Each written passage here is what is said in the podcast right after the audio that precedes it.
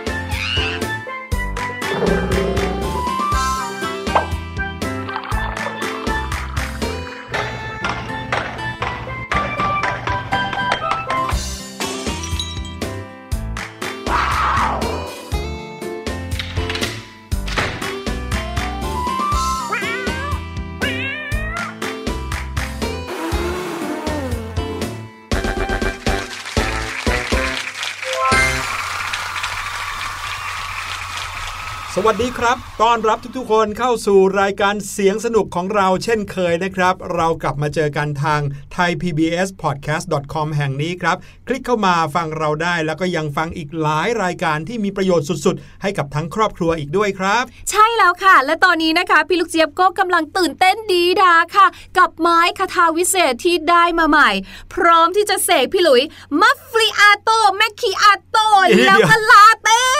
อย่างนี้เลย อะไรครับพี่ลูกเจี๊ยบทำไมฮะต้องพูดชื่อเมนูกาแฟให้พี่หลุยฟังด้วยครับเนี่ยก็พี่ลูกเจี๊ยบอยากกินกาแฟอะอ๋อตอนเนี้ยพูดถึง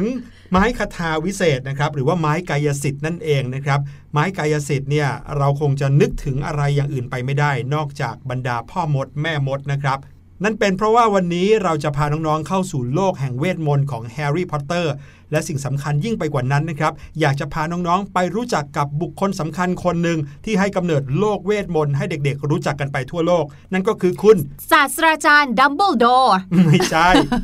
คุณ J.K. Rowling นั่นเองนะเรื่องราวชีวิตของเธอจะเป็นยังไงนะครับ เดี๋ยวเราจะมาติดตามกันในวันนี้ แต่ว่าก่อนหน้านั้นแน่นอนครับ เสียงปริศนารอน้องๆอยู่แล้ว วันนี้เสียงปริศนาเป็นเสียงของความรื่นรม เพราะว่าเอาเสียงดนตรีมาฝากน้องๆคำถามของพี่หลุยเนี่ยจะอยู่หลังจากที่เปิดเสียงนี้ให้น้องๆฟังแล้ว ไปฟังกันเลยครับ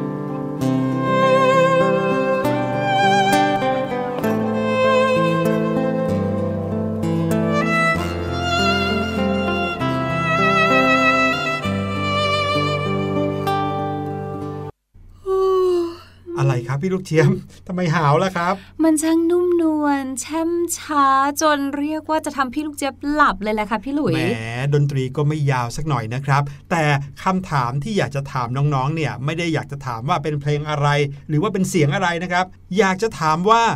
เสียงปริศนาที่น้องๆ ได้ยินเมื่อกี้นี้นะครับ ประกอบไปด้วยเครื่องดนตรีกี่ชนิดแน่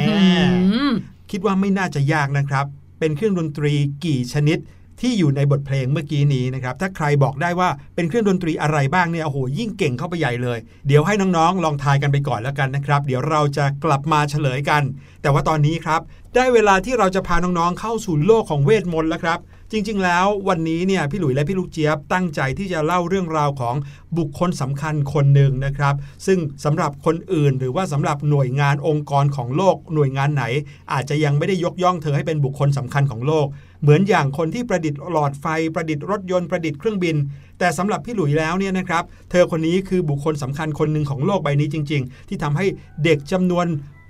เป็นล้านล้านๆคนทั่วโลกหันมาเป็นเด็กที่รักการอ่านเพิ่มมากขึ้น พี่หลุยนี่แหละเป็นหนึ่งในนั้นด้วยนะครับ เราจะพาน้อง ๆ ไปรู้จักกับคุณ J.K. Rowling นั่นเองค่ะ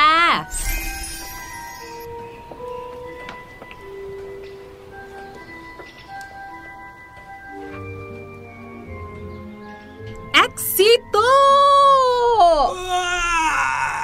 อคซิโตเนี่ยนะคะ ถือว่าเป็นหนึ่งในคาถาที่ใช้งานได้จริงและมีประโยชน์มากที่สุดเลยนะคะ ในจักรวาลแฮร์รี่พอตเตอร์ค่ะ ถือว่าใครที่สามารถร่ายเวทมนต์นี้ได้ หรือว่าร่ายคาถานี้ได้เนี่ยน่าจะเอาตัวรอดได้อยู่นะอะอย่างที่เราคุยกันนะคะว่าวันนี้เนี่ยนะที่เรามาเที่ยวที่ประเทศอังกฤษเนี่ย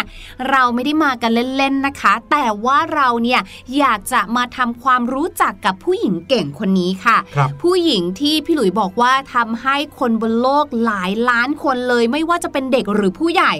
หันกลับมาสนใจเรื่องการอ่านมากขึ้น ใช่ครับ มากขึ้นแบบไม่ย่อท้อด้วยนะอืมเพราะหนังสือของเธอเนี่ยไม่ใช่บางๆเลยโอ้ค่ะโหหนาเป็นคืบเลยนะเธอคนนั้นนะคะก็คือคุณโจแอนโจโรลลิงนั่นเองค่ะ หรือที่เธอใช้นามปากกาว่า J.K. Rowling นะคะ หรือค่ะอีกนามปากกาหนึ่งของเธอนะคะ ก็คือ Robert Galbraith นั่นเองค่ะ อืม นี่เธอมีนามปากกาอื่นๆ นอกเหนือจาก J.K. Rowling อีกเหรอเนี่ย ใช่ใช่เพราะว่าจริงๆ แล้วเนี่ย J.K. Rowling เนี่ยนะคะ ไม่ได้เขียนวรรณกรรมสำหรับเด็กเท่านั้นนะคะครับเธอเองก็มีผลงานเป็นหนังสือสำหรับผู้ใหญ่เองก็มี ใช่ครับ แต่ก็อย่างที่ทุกๆ คนรู้กันดีครับว่าผลงานวรรณกรรมของเธอที่ทำให้ผู้คนอ่านหนังสือกันทั่วโลกเลยนะครับ แถมยังมียอดขายมากกว่า 500 ล้านเล่ม และแถมยังเป็นหนังสือชุดที่ขายดีที่สุดในประวัติศาสตร์อีกด้วย นั่นก็คือ แฮร์รี่พอตเตอร์นั่นเองครับ ซึ่งก็มีทั้งหมด 7 ตอนใช่ไหมอืมแล้ว 7 ตอนเนี้ยก็กลายไปเป็นภาพยนตร์ด้วยนะ พอเป็นภาพยนตร์แล้วเนี่ยมี 8 ตอน เพราะว่าตอนที่ 7 เขาแบ่งเป็นตอนที่ 1 กับตอนที่2ใชด้วยใช่ค่ะ แต่ว่าเรื่องราวของคุณแฮร์รี่พอตเตอร์ไม่ใช่สิเรื่องราวของคุณ J.K. Rowling เนี่ยนะคะ ก็ไม่ได้ง่ายอย่างนั้นนะ คือบางทีเนี่ยเราคิดว่าหุยเขาจะต้องแบบมีความสุขมีจินตนาการสูงส่งแล้วแบบเขียนปุ๊บ ได้มาเป็นหลาย ๆ เล่มแล้วก็ไปขายสำนักพิมพ์ แล้วก็ส่งพิมพ์ออกมาวางขายตามร้านหนังสือเลย มันไม่ได้ง่ายขนาดนั้นนะสิคะพี่หลุย ใช่ครับ เชื่อไหมว่าช่วงชีวิตหนึ่งของคุณ J.K. Rowling นะครับ เธอเคยยากจนถึงขั้นต้องพึ่งเงินสงเคราะห์จากรัฐบาล เพื่อให้อยู่รอดไปวัน ๆ เท่านั้นเองนะครับอืมแล้วก็เธอต้องผ่านประสบการณ์ที่ไม่ดีมากมายเลย ไม่ว่าจะเป็นเรื่องของการหย่าร้าง การเสียคุณแม่ไปอย่างไม่คาดคิดนะครับ แต่เธอก็ใช้เวลาของเธอมากมาย เพื่อที่จะสร้างสรรค์งานวรรณกรรมที่มีคุณค่าต่อโลกใบนี้ขึ้นมา แล้วก็ทำให้เธอเนี่ยมีชีวิตที่พลิกไปจนถึงทุกวันนี้ครับ ใช่แล้วค่ะไม่ว่าจะเจอเรื่องของการสูญเสียคุณแม่หรือว่าเรื่องที่ทำให้เธอเสียใจมากแค่ไหนเนาะอย่างที่พี่หลุยบอก เธอเนี่ยนะคะก็ลุกขึ้นมาค่ะ ใช้สิ่งเหล่านั้นเนี่ยนะคะกลายเป็นแรงบันดาลใจ ในการสร้างสรรค์สิ่งใหม่ๆ ขึ้นมา นั่นก็คือเรื่องแฮร์รี่พอตเตอร์นั่นเองค่ะ เพราะว่าคุณ J.K. Rowling เนี่ยนะ เล่าให้ฟังค่ะว่าเธอเนี่ย ตัดสินใจลาออกจากงานค่ะ แล้วเธอกับแฟนของเธอเนี่ยนะคะ ก็ตัดสินใจย้ายไปอยู่ที่เมืองเมืองหนึ่งชื่อว่าเมืองแมนเชสเตอร์ค่ะครับตอนนั้นเนี่ยเธอได้รับงานใหม่นะคะ และในระหว่างนั้นค่ะ ในระหว่างที่เธอเดินทางอยู่บนรถไฟเนี่ยนะคะ จากแมนเชสเตอร์ไปลอนดอนเนี่ยซึ่งวันนั้นค่ะ เกิดอะไรขึ้นก็ไม่รู้ค่ะ รถไฟเกิด delay ช้าไปแบบ กว่า 4 ชั่วโมงอะนี่ delay เยอะมากเลยนะเนี่ยอืมทำให้เธอเนี่ยนะคะ ก็ไม่รู้จะทำอะไรไงบนรถไฟ และค่ะ ภาพเธอก็นั่งแบบว่ามองวิว แล้วก็มีภาพนิมิตขึ้นมาในหัวของเธอค่ะ เป็นภาพของเด็กชายคนหนึ่งเข้าโรงเรียนพ่อมด นั่นแหละค่ะ คือจุดเริ่มต้นของทุกอย่างเลยค่ะ เพราะว่าพอเธอเดินทางกลับมาถึงที่พักของเธอนะคะ เธอก็เริ่มลงมือเขียนในทันที เพราะว่ากลัวว่าเดี๋ยวไอเดียจะหายไปจะลืมค่ะ และในเดือนธันวาคมค่ะ คุณแม่ของเธอเนี่ยก็เสียชีวิตลงนะคะ ซึ่งเธอเองเนี่ยบอกเลยว่าการเสียชีวิตของคุณแม่เนี่ยส่งผลกระทบต่องานเขียนของเธอเป็นอย่างมาก แต่เธอเนี่ยนะคะก็พยายามที่จะผลักดันตัวเอง แล้วก็หาแรงบันดาลใจจากเรื่องราวรอบตัวของเธอมาใส่ในเรื่องนี้ให้ได้มากที่สุดค่ะ นั่นนะคะทำให้เธอเนี่ยยอมเล่าให้เราฟังเพิ่มเติมด้วยนะ บอกว่าอย่างตัวละคร Hermione Granger ค่ะ ซึ่งถือว่าเป็นอีกหนึ่งตัวละครหลักของเรื่องนี้เลยนะเธอสร้างขึ้นมาโดยอิงจากนิสัยของตัวเธอเองนั่นแหละอืมเมื่อตอนที่เธออายุ 11 ขวบค่ะ คุณครูของ J.K. Rowling นะคะ ที่ชื่อว่าคุณซีฟเอ็ดดี้เนี่ยซึ่งเป็นครูสอนภาษาอังกฤษเนี่ยก็เล่าให้ฟังค่ะว่าเนี่ยสมัย J.K. Rowling เด็กๆเนี่ยนะ J.K. Rowling เนี่ยเป็นเด็กที่ไม่ได้เรียกว่าโดดเด่นอะไรค่ะ แต่ก็เป็นหนึ่งในนักเรียนหญิงที่เก่งแล้วก็ฉลาดในเรื่องของภาษาอังกฤษเอามาก ๆ เลยละค่ะ ในปี 1995 นะคะ J.K. Rowling เนี่ย เธอก็ได้เขียนต้นฉบับของ Harry Potter ตอนที่ชื่อว่า Harry Potter กับศิลาอาถรรพ์ขึ้นมาค่ะ โดยเธอเนี่ยนะ ก็ใช้เครื่องพิมพ์ดีดรุ่นเก่าๆ ที่เธอมีนั่นแหละค่ะ พิมพ์ปักปักปักปักปักปักจนเสร็จค่ะ เสร็จแล้วเธอก็ส่งต้นฉบับนี้นะคะ ไปให้บริษัทตัวแทนค่ะ หลังจากที่บริษัทนั้นเนี่ยนะคะ ได้อ่าน 3 บทแรกของต้นฉบับค่ะ เขาก็รู้สึกสนใจเป็นอย่างมากเลยค่ะ ทางบริษัทก็เลยตกลงที่จะเป็นตัวแทนของ Rowling ในการหาผู้ตีพิมพ์ค่ะ โดยมีการส่งต้นฉบับไปให้สำนักพิมพ์ถึง 12 แห่งเลยนะแต่เชื่อไหมว่าทั้ง 12 แห่งนี้นะคะ ไม่มีใคร say yes เลยค่ะ ทุกที่ปฏิเสธหมดเลย หลังจากนั้นค่ะ โรลลิงต้องรอเป็นเวลาถึง 1 ปีเลยนะคะ กว่าที่ต้นฉบับของเธอค่ะ จะได้รับการอนุมัติ จากสำนักพิมพ์หนึ่งในลอนดอนค่ะ และการตัดสินใจตีพิมพ์หนังสือของโรลลิงเนี่ยแหละค่ะ ถือว่าเป็นการเปลี่ยนโลกของทุกคนเลยค่ะ ไม่ว่าจะเป็นตัวผู้เขียนเองเจ้าของงานเอง รวมไปถึงบริษัทที่ตีพิมพ์ และนักอ่านอย่างพวกเราด้วยค่ะ ว่ากันว่านะครับสำนักพิมพ์ที่เขาตัดสินใจพิมพ์หนังสือแฮร์รี่พอตเตอร์เป็นครั้งแรกเนี่ยนะครับ ทีแรกก็ยังไม่ได้คิดจะพิมพ์หรอกนะฮะบังเอิญบรรณาธิการสำนักพิมพ์นั้นนะครับเขาเอาต้นฉบับของ J.K. Rowling เนี่ยไปให้ลูกสาววัย 8 ขวบอ่านครับ ปรากฏว่าลูกสาววัย 8 ขวบคนนั้น กลับชอบต้นฉบับแฮร์รี่พอตเตอร์3ตอนนี้ครับเขาก็เลยตัดสินใจตีพิมพ์เรื่องแฮร์รี่พอตเตอร์ฉบับที่ 1 ออกมานะครับ แต่ก็ตอนนั้นเนี่ยยังไม่มีวี่แววอะไรเลย ที่จะทำให้ J.K. Rowling รู้ว่านี่จะเป็นหนังสือที่เปลี่ยนโลกอย่างที่พี่ลูกเจี๊ยบบอก เพราะว่าบรรณาธิการสำนักพิมพ์นั้นก็ยังแนะนำให้ J.K. Rowling เนี่ยหางานทำในช่วงกลางวันไปก่อน เนื่องจากว่ายังไม่รู้เลยว่าหนังสือเล่มนี้จะฮิตมากแค่ไหน ในตอนนั้นเนี่ยนะครับหนังสือเด็ก หนังสือนิทาน หรือว่าวรรณกรรมต่างๆเนี่ยเรียกได้ว่าอยู่ในช่วงของการซบเซาเลยก็ว่าได้ เพราะว่าเด็กๆ ไม่ค่อยอ่านหนังสือกันครับ พอปี 1997 ต้นฉบับแฮร์รี่พอตเตอร์กับศิลาอาถรรพ์ก็ได้ถูกพิมพ์ออกมาสู่สายตาของพวกเราเป็นครั้งแรกนะครับทำให้ J.K. Rowling ได้รับเงินจากสำนักพิมพ์เนี่ยเป็นเงินถึง 8,000 ปอนด์เพื่อสนับสนุนเธอในงานเขียนครั้งต่อๆไปของเธอด้วยครับ วรรณกรรมเรื่องนี้เนี่ยไม่ได้ดึงดูดเฉพาะเด็กและเยาวชนเท่านั้นนะอย่างที่เราบอกกันเนาะแต่ยังส่งเสริมให้ผู้ใหญ่เนี่ยหันมารักการอ่านมากขึ้นด้วยค่ะ เพราะว่าเนื้อหารวมไปถึงการใช้ภาษาในเรื่องนี้มันไม่ซับซ้อนจนเกินไป นอกจากนั้นนะคะแฮร์รี่พอตเตอร์เนี่ยก็ยังเป็นแรงบันดาลใจ ในการเขียนวรรณกรรมเยาวชนประเภทแฟนตาซีเหนือจินตนาการอีกหลายต่อหลายเรื่องในช่วงไม่กี่ปีที่ผ่านมาค่ะ รวมไปถึงการเขียนเรื่องราวต่อยอดจินตนาการของบรรดาคนรักแฮร์รี่พอตเตอร์บนอินเทอร์เน็ตอีกด้วย ไม่ว่าจะเป็นเรื่องเกี่ยวกับโรงเรียนฮอกวอตส์หรือว่าครอบครัวเดอร์สลีย์หรือว่าครอบครัวอื่น ๆ ที่อยู่ในเรื่องนั้นนะคะ เรียกว่าทั้งหมดนี้เนี่ยล้วนปลูกฝังวัฒนธรรมของการเขียนและการอ่าน ซึ่งถือว่าเป็นสิ่งที่มีประโยชน์กับเด็กรุ่นใหม่มากๆเลย เพราะว่าเด็กรุ่นใหม่เนี่ยเนาะเขาก็เติบโตมาท่ามกลางกระแสการอ่านหนังสือบนเครื่องมืออิเล็กทรอนิกส์ประเภทต่างๆ อยู่แล้วใช่ไหมคะ การหันมาอ่านหนังสือที่เป็นรูปเล่มเลยเนี่ยอาจจะน้อยลงค่ะ ใช่ครับ ในปี 1997 ที่แฮร์รี่พอตเตอร์กับศิลาอาถรรพ์ออกมาเนี่ยนะครับทำให้เธอได้รับรางวัลหนังสือ Nestle Smarties นะครับ และในปีเดียวกันนะครับ ก็ได้รับรางวัลอีกหนึ่งเวที แล้วก็ได้รับรางวัลอีกหนึ่งเวที เรียกว่าเวทีเกี่ยวกับการประกวดหนังสือทั้งหลายแฮร์รี่พอตเตอร์กับศิลาอาถรรพ์เนี่ยได้รับรางวัลหมดเลยครับพอในปี 1998 ที่แฮร์รี่พอตเตอร์กับห้องแห่งความลับนะครับตอนที่ 2 ออกมาก็เป็นอีกครั้งหนึ่งที่ หนังสือเล่มนี้ได้รับรางวัล Nestle Smarties อีกนะครับ พอปี 1999 ครับแฮร์รี่พอตเตอร์ตอนที่3แฮร์รี่พอตเตอร์กับนักโทษแห่งอัซคาบันออกมา ก็ได้รับรางวัล 3 ปีซ้อนเลยทีนี้นะครับ นั่นก็เลยทำให้ในปีที่ 4 นะครับ ปี 2000 พอดีเป๊ะ ที่แฮร์รี่พอตเตอร์กับถ้วยอัคนีออกมา J.K. Rowling เขาบอกว่าเขาขอไม่ส่งหนังสือของเขาเนี่ยเข้าร่วมในเวทีอะไรแล้วครับ เพราะว่าส่งไปก็ได้รับรางวัลอีก ก็เลยทำให้เขานะครับหลีกทางให้กับหนังสืออื่น ๆ ให้ขึ้นมาประกวดแล้วก็ได้รับรางวัลบ้างครับ เพราะว่าหนังสือ 2 3 4 เล่มที่ออกมาเนี่ยทำสถิติขายดีที่สุดเป็นอันดับหนึ่งตลอดกาลมากขึ้นมากขึ้นมากขึ้นเรื่อยๆนะครับโดยเฉพาะอย่างยิ่งในเล่มที่3นะครับนักโทษแห่งอัซคาบันเนี่ย สามารถขายได้ถึง 3 ล้านเล่มภายในเวลาแค่ 48 ชั่วโมง แล้วก็ทำลายทุกสถิติที่เคยมีการขายหนังสือมาเลยล่ะครับ และผลจากความ popular ของหนังสือเล่มนี้นะคะ หรือว่าของวรรณกรรมเรื่องนี้เนี่ย ก็คือพจนานุกรมภาษาอังกฤษค่ะ Oxford English Dictionary เนี่ยนะคะ มีการบัญญัติคำศัพท์ชุดใหม่ ใส่ลงไปในพจนานุกรมด้วยค่ะ ซึ่งเป็นคำศัพท์มาจากเรื่อง Harry Potter อะ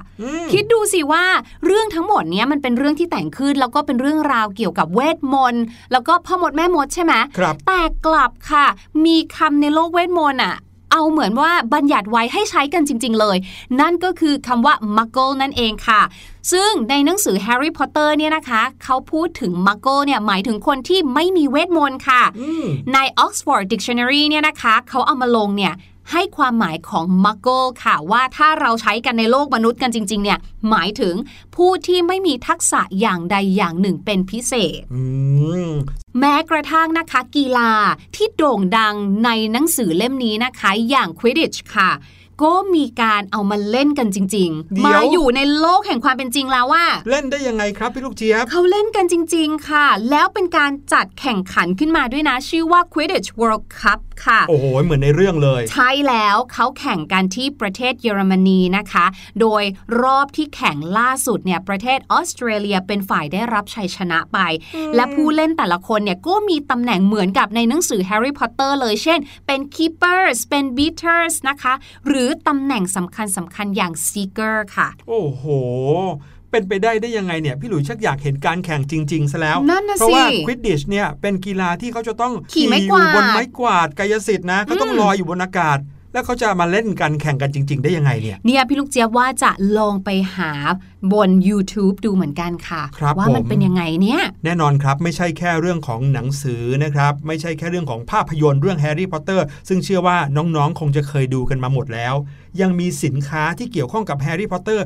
มากมายเป็นล้านล้านๆชิ้นนะครับที่กลายเป็นสินค้าที่ฮิตฮอตแล้วก็ทำให้ผู้คนเนี่ยตามหาสินค้าเหล่านี้กันเป็นจำนวนมากเลย ใช่โดยเฉพาะเรื่องของขนมหรืออาหารการกินเนาะอืมพี่ลูกเจี๊ยบเคยได้ยินว่ามันมีเจ้าบัตเตอร์เบียร์ครับที่เขาก็แบบเหมือนผลิตออกมาจริง ๆ แล้วใช่ให้บรรดาแฟน ๆ ของแฮร์รี่พอตเตอร์นะ ที่อยากจะอินมากขึ้นไปอีกว่าเอ้ยมันเป็นยังไง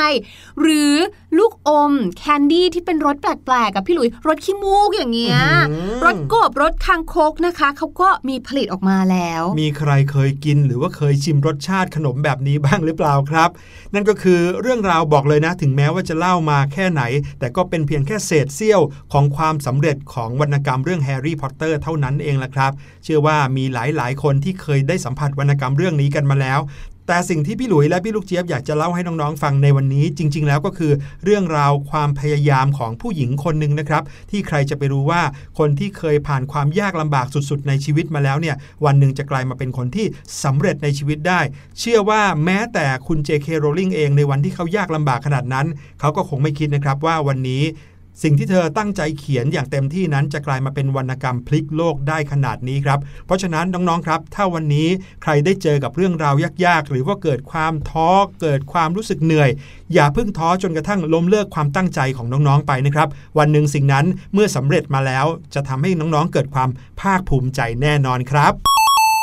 เหมือนที่คุณ J.K. Rowling เขียนเอาไว้ในเรื่อง Harry Potter นะคะว่า บางครั้งเราอาจผิดพลาดได้ แต่เราสามารถแทนที่เรื่องที่เราผิดพลาด ด้วยของใหม่ที่ดียิ่งกว่าเดิมได้ค่ะ ครับ แล้วเชื่อว่าสิ่งนั้นก็น่าจะเป็นความตั้งใจของน้องๆใช่นั่นเองแล้ว เอาล่ะ เดี๋ยวให้น้องๆ ไปเพลิดเพลินกับเพลงกันก่อนดีกว่านะครับ ช่วงหน้าภาษาอังกฤษจากเพลงรอน้องๆ อยู่กับเพลงเพลงนี้ ปลูกผักปลูกรักครับ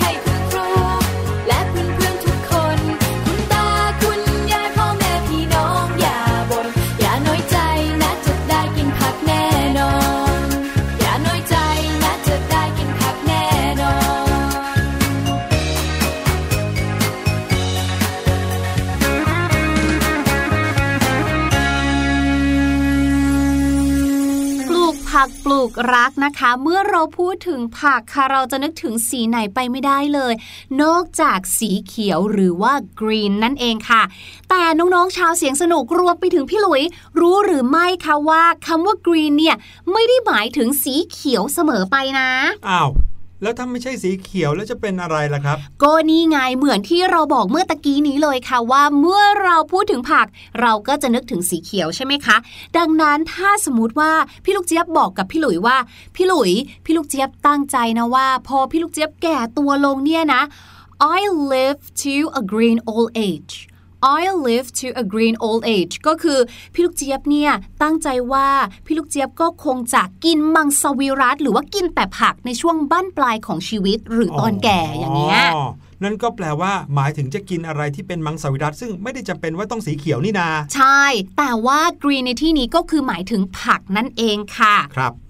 นอกจากสีเขียวจะหมายถึงผักหรือว่าหมายถึงแข็งแรงแล้วเนี่ยนะคะ ก็ยังสื่อถึงหรือยังหมายถึงความอ่อนหัดอีกด้วยค่ะ พี่หลุยเข้าใจคำว่าอ่อนหัดไหม อ่อนหัดก็คือไม่ค่อยเก่งอย่างนี้ใช่ไหมถูกต้องแล้วค่ะ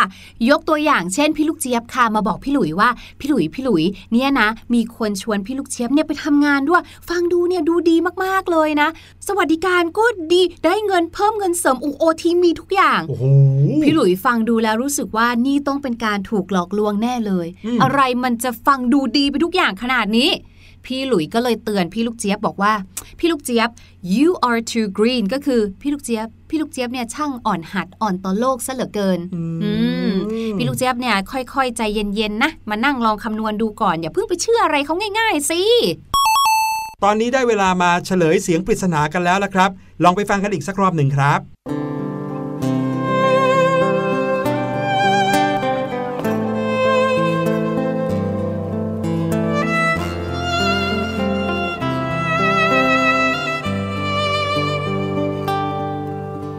สียงปริศนาในวันนี้ประกอบไปด้วยเครื่องดนตรี 2 ชนิดครับ ซึ่ง 2 ชนิดนั้นก็คือไวโอลินและก็กีตาร์ครับน้อง